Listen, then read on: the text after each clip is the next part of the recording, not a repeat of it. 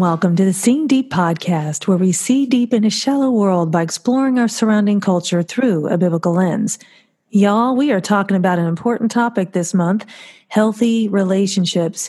We covered the marriage relationship in July, and this month we've talked about parent child relationships and neighbors, and now the elderly. And here with me to help us talk about this subject is my friend and author, Isabel Tom. Isabel is the author of The Value of Wrinkles, a young perspective on how loving the old will change your life. She is also a wife, mom, daughter, and forever grandchild who is passionate about serving the older adult population. Between growing up in an intergenerational household and working in the field of aging, Isabel has over 35 years of experience with older adults. Her grandparents, who lived until 98 and 102, nice ripe old ages, had a mm-hmm. profound impact on her life. Professionally, she has over 13 years of experience working at reputable healthcare organizations in the senior living and hospice care field. She holds a master's in public health from the University of Maryland, College Park, and she is married to her husband, Kevin, and they are blessed with three little ones who keep life fun. Welcome to the show, Isabel. Hi, Denise. Thank you so much for having me. I'm so blessed to be here. Well, it's a joy. And you know, you attended my alma mater. I graduated from University of Maryland at College Park as well. But probably I didn't know I think yeah. you mentioned that before. Actually, now I remember. okay, well, you know what? It's, you just never know. But, but uh, it was many moons ago, so I'm assured that it's probably before you went. I graduated in '91, so um, so yeah. I am older. Hey, did you laugh at me being older? I just want to know, right? so the scripture for this episode is taken from Leviticus 19:32. You shall stand up before the gray head and honor the face of an old man, and you shall fear your God. I am the Lord. So God wants older people to be honored more than once. He commands it here in this verse, but our culture is more about shaming us as we age. I love how you value and treasure older people, Isabel, how you love them and the stories each person has to tell. You share in chapter one how it wasn't always that way. What changed and how did you come to cherish the older generation? Yeah, it definitely wasn't always that way. And you know, the reason I'm so passionate about this is because it's it's a lesson that God has taught me and um, one one very important way that he has blessed me. And I would say um, the way that my view of older adults changed. It really didn't come till later on. So I grew up living with my grandparents. They were around all the time. I didn't move out of the house till I was 26. And for most of my childhood as, and as a teenager, I think they were just there. And I think now that I'm older, once I became an adult, and you know, even now with each year, I come to appreciate that I had my grandparents living in the house with me. Mm. Um, but the turning point was really when I was in my 20s. I had started working in the senior care field. And so I was observing and seeing a lot of other older people around. And it was also a time as a young adult where a lot of my friends were moving away and, you know, just transitioning to new jobs or, you know, moving out of town for grad school, whatever, relationships. And I was attending a lot of send offs, and God kind of just um, hit me with the idea that you know, I was going to all these send offs, but my grandparents, they needed a send off. And my grandparents were in their 90s at the time. And I never thought of, mm, I never thought of our relationship that way. I just thought I had grandparents in my house. It's really nice. I, you know, I have loving people around me, but God really convicted me to see that it was my job to help give my grandparents a proper send off and that he had given me this kind of noble calling to walk them to the gates of heaven. Wow. And what an awesome privilege. And and you have worked in hospice, right? Yes. Quite a bit. Yes. Mm-hmm. Well, you know, my mom had said when my stepdad passed away that hospice workers are angels.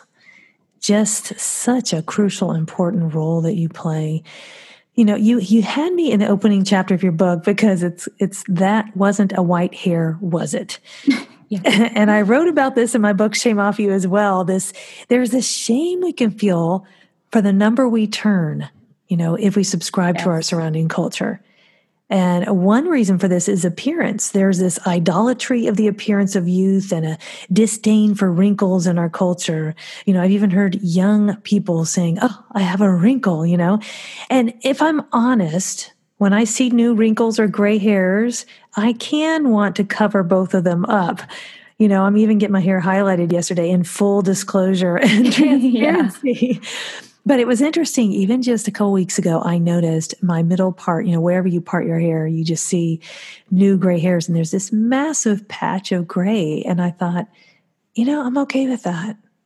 And that was such a, a sweet moment for me to be okay with mm-hmm. that. It's like, you know, but I do like getting my hair highlighted. It's kind of a, it makes me feel brighter, you know, yeah. but I mm-hmm. realize I don't, I don't do it out of shame anymore. I think, earlier on, even in my 30s, um, I used to feel like, oh, wow, I have a couple gray hairs. I got to cover that up. Mm-hmm. But now it's like, yeah, I'll go ahead and do it. But I may stop at some point, you know. But I think this is handed down to us in our culture, right? H- how do we change the culture in this regard? Yeah, so you know, I I feel for all the people. You know, I I I wrote in my book about how I highlighted my hair when I turned turned thirty just to do something new. Um, and you know, even when I see white hairs, I'm tempted to uh, not even tempted, but I may pull them out. And I think, like when I really think about it, it's because our our society views aging as a really horrible thing. In terms of changing our perspective, like one of the ways we can do that is also watch the way that we talk about getting old and the way that we talk about older people. So, one way that I think we do this very often is we say, I'm getting old, and I catch myself doing it too. But when we say that, basically, we we never mean a good thing. You know, we're basically saying that we're going downhill, you know, and so we have to remember that that affects other people people. And and if somebody older was listening to us they might not acknowledge it but it would shame them. It would make them feel ashamed of getting older. And so all of that together it, it does create a culture that sometimes we're not aware of that shames older people. Mm. So true. I think it's what you just said really is an awareness, and we just can go with the culture because that's what we are steeped in uh, big time steeped in. But I think the title of your book points to another key reason why there is this shaming and a disconnect between the aged and the young. There is the distance created between generations naturally, but our culture does not value the elderly. The worth of individuals in our culture is based upon their ability to contribute. The young and the strong are favored. But the contributions of older people, their wisdom and experiences, and are a huge benefit to the rising generations. You said in your book that our negative views of the aged poison the individuals around us and can even endanger the adult, the older adult population. Can you expound on that? Yeah, I mean, I think our views they start to seep into an older person's perception of themselves. So, like I was talking about before, about the way that you use your words, um, but just that awareness. When we are more aware, then we can. Um, we can value the older people in our lives more. And for most people, that's going to be their parents or their grandparents. But I mean, even just think about, you know, I'm a mom of young kids. So I hear this um, in conversation where a lot of times we value the older people in our lives usually our parents based on their babysitting ability you know and this is based on what they can do. Um, and it almost seems that a lot of older people you know they're they're they we don't value them based on you know their wisdom based on their experience. And um, we, we start looking at them for what they can contribute to us. Mm. Um, and so I think we just have to be really careful of that, especially as especially as parents with grandparents because i think we can be very hard on grandparents for not doing this and that and not doing things a certain way and or if they're they're not available to babysit those types of things um, and not just treasuring them for their past you know what mm. they've gone through too um, and seeing that they just have a lot to bring to the table. And you know, uh, I'm on the cusp, probably in the next few years, of becoming a grandparent myself. I realize this because my oldest child is getting married this December, and you know, it just amazes me how fast time flies. And when you're in the throes of parenting little ones, it feels like it's going to go on forever. But, you yes. know, we all imagine, you know? And you also mentioned that a decline in health can lead to a decline in value, and how, as a society, we have a poor understanding of the older person. Your book is a help in this regard. What counsel do you have to help younger generations to better understand the older generation and to also cherish them? Yeah, so I kind of learned this working in the hospice care field and you know when i first started working with seniors was right out of college. And one of my very first jobs was in senior fitness. And so i was actually around all the healthy older adults.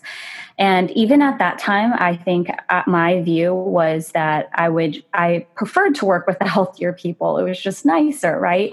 And i didn't really value people I, I, didn't really want to work with those who were more frail because honestly, if I really thought about it, I, I, I didn't value people who, you know, weren't as healthy. And so I, I realized this when I started working in the hospice care field that we kind of like just push people to the push people to the side as they decline mm. and we don't even think you know they're not as verbal they may not be as active they're not the center of attention and so physically they may not be able to contribute as much but we start to think that you know they're either just not there there's nothing left to them. And i think that's our view of older people sometimes that they their job is maybe just to get older and eventually die. But in mm-hmm. working in the hospice care field and you know experiencing the death of three people my grandparents and my dad um, all passed away while i was working in the hospice care field. So this really hit home to me. To me they were people they weren't just patients. They weren't mm. you know they they weren't no longer valuable simply because they were declining. To me they were people who really poured into my life. And so i think we have to remember that even though people verbally may not be able to speak or maybe physically they're not as strong they are still thinking feeling people. They still have desires. They still have preferences. They still have things that bring them joy and that there's they are people. Um, so just to remember that. And it's not as easy for them as people get older to express their emotions um, because sometimes they just don't feel that they have the space to do that. Um, and in our culture, I think they don't feel like people are listening sometimes. So they just kind of quiet up and they don't want to be a burden. Mm. And yeah, thank God that He He views us each as precious, not based on what we can contribute, you know, but based on who He created us to be. And each one of us has a special purpose. One thing that might have contributed to this chasm, I think, is the negativity that is ascribed to the older generation. You know, we all kind of know that stereotype, the Archie Bunker, like they might yes. be grumpy. But let's face it, we all can be grumpy as we get older, right? Or even just in general life, people can have yes. that um, personality. Health issues and life's sorrows can chip away at our worth and our joy if we let them. One thing that can help is to seek you know can help us is to seek to understand their situation. You mentioned seeking to understand reasons for their as you put it lemon behavior. Yeah. And scheduling time with them as well as giving them grace. You also share seven reasons why older adults can be lemony as you call it. Can you share on that yeah, so for me, the lemon in my life was my grandpa, and I was his favorite, and he treated me very well. But I noticed, you know, as I got older, he was really mean to other people. And then uh, on occasion, he would be mean to me. And because I was working professionally in the field at the same time, I started to learn professionally from a more like technical standpoint what might be going on for him. And when you work in a field that has to do with end of life, you talk about pain a lot. And looking back, I realized that he was probably experiencing, or he was experiencing a lot of pain. He was in his late 90s. Mm. and you know, um, first of all, there's the physical pain. There are things that are going on inside an older person's body. Maybe from the outside, we can't see it, but those types of things could be affecting them. Um, emotionally, there could be a lot of things going on. There's a lot of loss you know in an older person's life they they may um, experience the death of their spouse their siblings the people that they were closest to you know? And for me i i just imagine how hard that would be you know? Even if i had my kids still alive let's say my sisters who i'm close with and my parents and my husband and my best friends like my girlfriends if i had to watch them and and experience the death of their lives one by one that is actually considered traumatic if you were looking at it from a, an objective standpoint. If you were looking at a younger person that's traumatic to experience that much death. And so that can leave people feeling pretty off. And um, we just really need to give them a lot of tlc um, because there are so many different factors in a person as they're aging.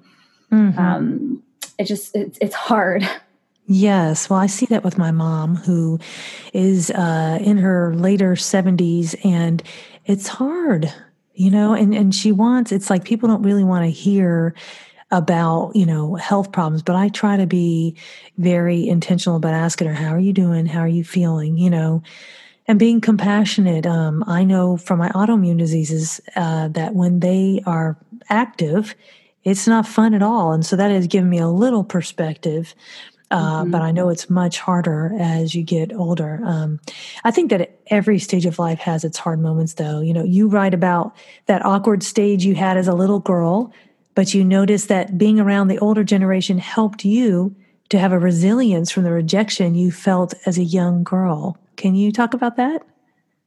Yeah, so I like to tell people that I had, it wasn't just a young girl. I, I feel like I had the longest dorky stage known to man. so I got glasses at age two, and I had glasses for a very, very long time and not a great haircut and all of that.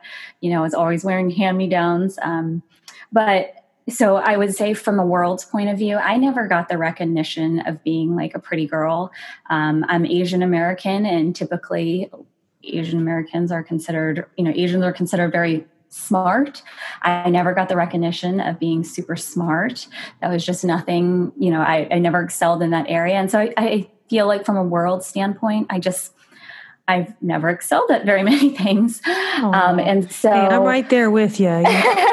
and last one picked whenever they're picking the team, I'm like, dog, got it. so yeah, I just, I, I, that could have really destroyed me. And I think that is something that a lot of, especially girls, um, struggle with, boys too, as well, growing up. But you, you want to be recognized, you want that attention, right? But I, I look back and I see that God blessed me so much because He gave me what I say is an extra layer of love and attention.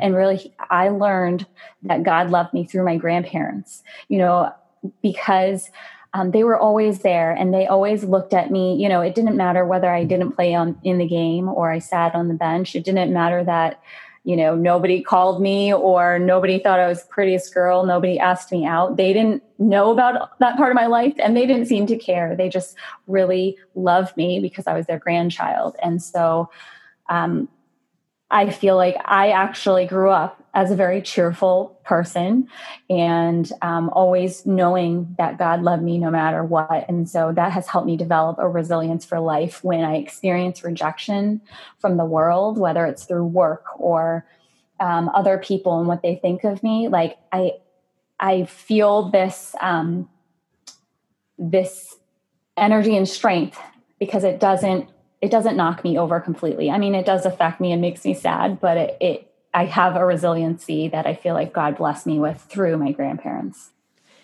Amen. And you know, the rejection I think is a common theme of just living in this fallen world. And I, I dealt with it. It crippled me for a lot of my life until I really embraced that just total acceptance we have in Christ. And isn't it a beautiful thing when we can give it to others? We don't realize how much rejection cripples everybody. And I think the time that the elderly have can make such a difference. But we live in an age where it is rare for multiple generations to live together. How do you propose people find more time to spend with older generations if they don't have family nearby or if they are not exposed to older people often? Yeah, so I mean, first off, I think what I've learned is you don't have to live together in the same house. And a lot of people have often commented to me, like, oh, we don't do that anymore. But I don't think you have to live with them. You can live close by, you can even um, live across the country. But I think it's more a matter of being intentional.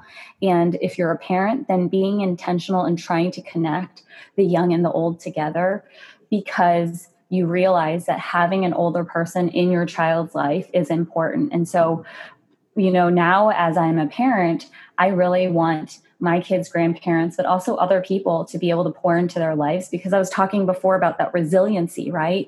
And we all know we as adults we have experienced that rejection. I want my kids to have this resiliency and to know the truth that God loves them for who they are. They don't have to perform to do it. They don't have to be prettiest to to be loved by God. And I really feel like grandparents can play a huge role in showing that love to their kids. And so I think when we remind the older people in our lives that they are important and, and they have really important roles in our families and communities. Like we want them there um, mm. I think that can make a huge difference because a lot of times as they get older, they I mentioned it before, they don't want to be a burden. So they're not going to impose on your time.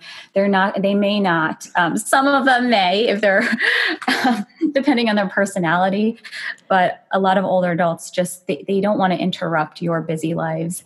Yeah. They, so we have to invite them in. And I think there's got to be a patience too, because sometimes, you know, maybe older folks might repeat themselves.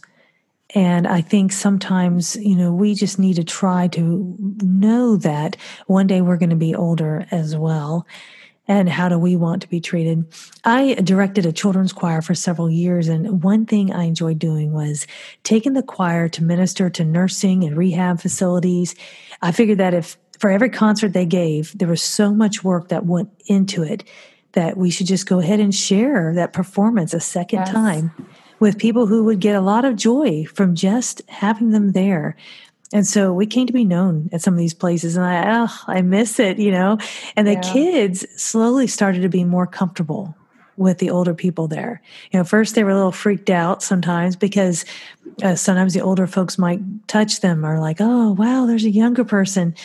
And, you know, ultimately, I think though that both the elderly and the young felt cherished by one another. So, uh, Isabel, it's been such a joy having you here today. And I know next week we're going to dive in a little bit more for how we can better relate to the older generation. But where can people find you?